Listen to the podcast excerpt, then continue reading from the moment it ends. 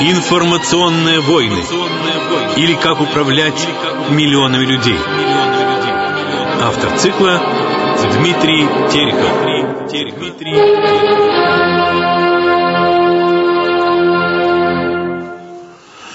Здравствуйте, уважаемые радиослушатели.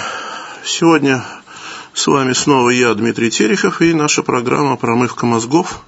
Информационные войны» или «Как управлять миллионами людей». А, прошлая наша передача была посвящена завершению темы под названием «Переворот». Мы подробно э, осветили, как методами информационной войны готовится переворот, какие э, пере, варианты переворота использовались в предыдущие годы, э, как в России, так и в некоторых других странах ближнего зарубежья, э, и даже не очень ближнего. Вот. Но э, за последние годы в данный сценарий пришлось внести дополнение. Поэтому э, мы продолжим тему переворота в несколько новом ключе. Значит, э, ситуация возникла э, главным образом после двух важных э, системообразующих событий. При попытке организовать переворот в Белоруссии, аналогичными методами, о которых мы говорили в прошлом передаче, Лукашенко просто разогнал все противостоящие силы, а часть из них, а лидеров просто посадил по тюрьмам. Наиболее радикальный конец тому, так сказать, первой модификации оранжевых революций, которые были разработаны американцами и проходили э, как на всем постсоветском пространстве, так и в, восточной, в странах Восточной Европы, так и в некоторых азиатских э, и латиноамериканских странах, в частности, например, в Венесуэле и так далее. Э, так вот, окончательный конец был положен в Андижане – в Узбекистане, где э, э, спровоцированную американцами толпу, э, которая была, имела задачей свергнуть правительство э, Узбекистана в тот момент, кстати, проамериканское правительство, что интересно.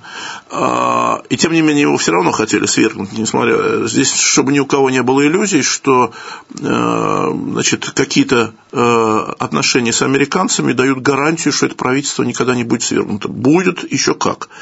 Так вот, в Андижане толпу, э, бунтующую толпу просто расстреляли из пулеметов.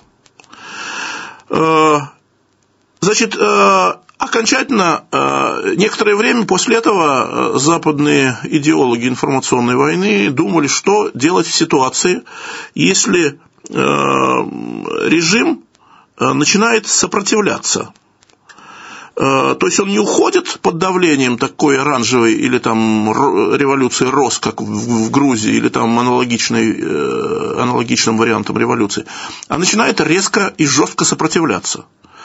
Значит, и вот э, после вот этих событий в Беларуси и в Узбекистане был разработан э, вторая модификация революции, или условно э, можно было бы назвать ее цветные революции 2.0, где на классическую схему установлена некая настройка. Теперь ненасильственный характер цветной революции не так уж и важен. Он нужен, но для других целей – в новой концепции заведомо заложено достижение массового кровопролития, посредством которого правящий режим делегитимизируется. И в случае такой кровавой делегитимизации в дело вступает новая настройка, выраженная в дополнительных пунктах концепции, а именно разжигание гражданской или партизанской войны, сочетаемой с бомбардировками с воздуха странами НАТО – ну и примкнувшими к ним различными э, марионеточными государствами, и как апофеоз военное вторжение. Как мы видим, в полной мере э, проверка этой концепции прошла в Ливии. В Ливии, э, значит, сначала они попытались инспирировать классическую оранжевую революцию, то есть поднятие толп значит, оплаченного сброда, который выходил на улицы, кричал «Вон, Каддафи, вон, уходи!» Но Каддафи, э, как это ожидалось, э, проявил жесткость, причем э, жесткость такую, что, которую западные страны даже не ожидали. И, он, и все знали, как осуществляется манипуляция ее отцом и самой Татьяной Дьяченко и Ельцином. Значит, а вот с Путиным этого не получается. Именно главная причина – это то, что значит, заморозить его счета, физические счета. Но здесь надо иметь в виду, что, конечно, Путин, Путин и его ближайшее окружение не имеют счетов на Западе и держат, даже если у них какие-то есть средства, то они их держат внутри страны.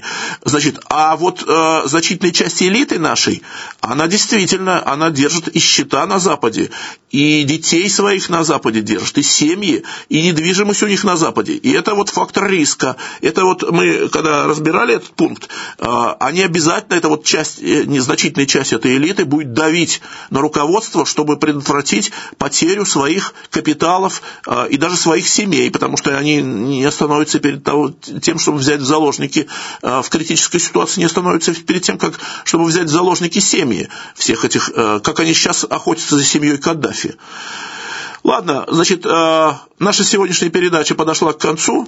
Э, мы в следующих передачах продолжим тему переворота и подробно расскажем о, э, значит, о системе его подготовки и о мерах, которые возможно противопоставить этому самому. А на сегодня я с вами прощаюсь. С вами в эфире, напоминаю, был я, Дмитрий Терехов, и наша программа «Промывка мозгов. Информационные войны». Спасибо.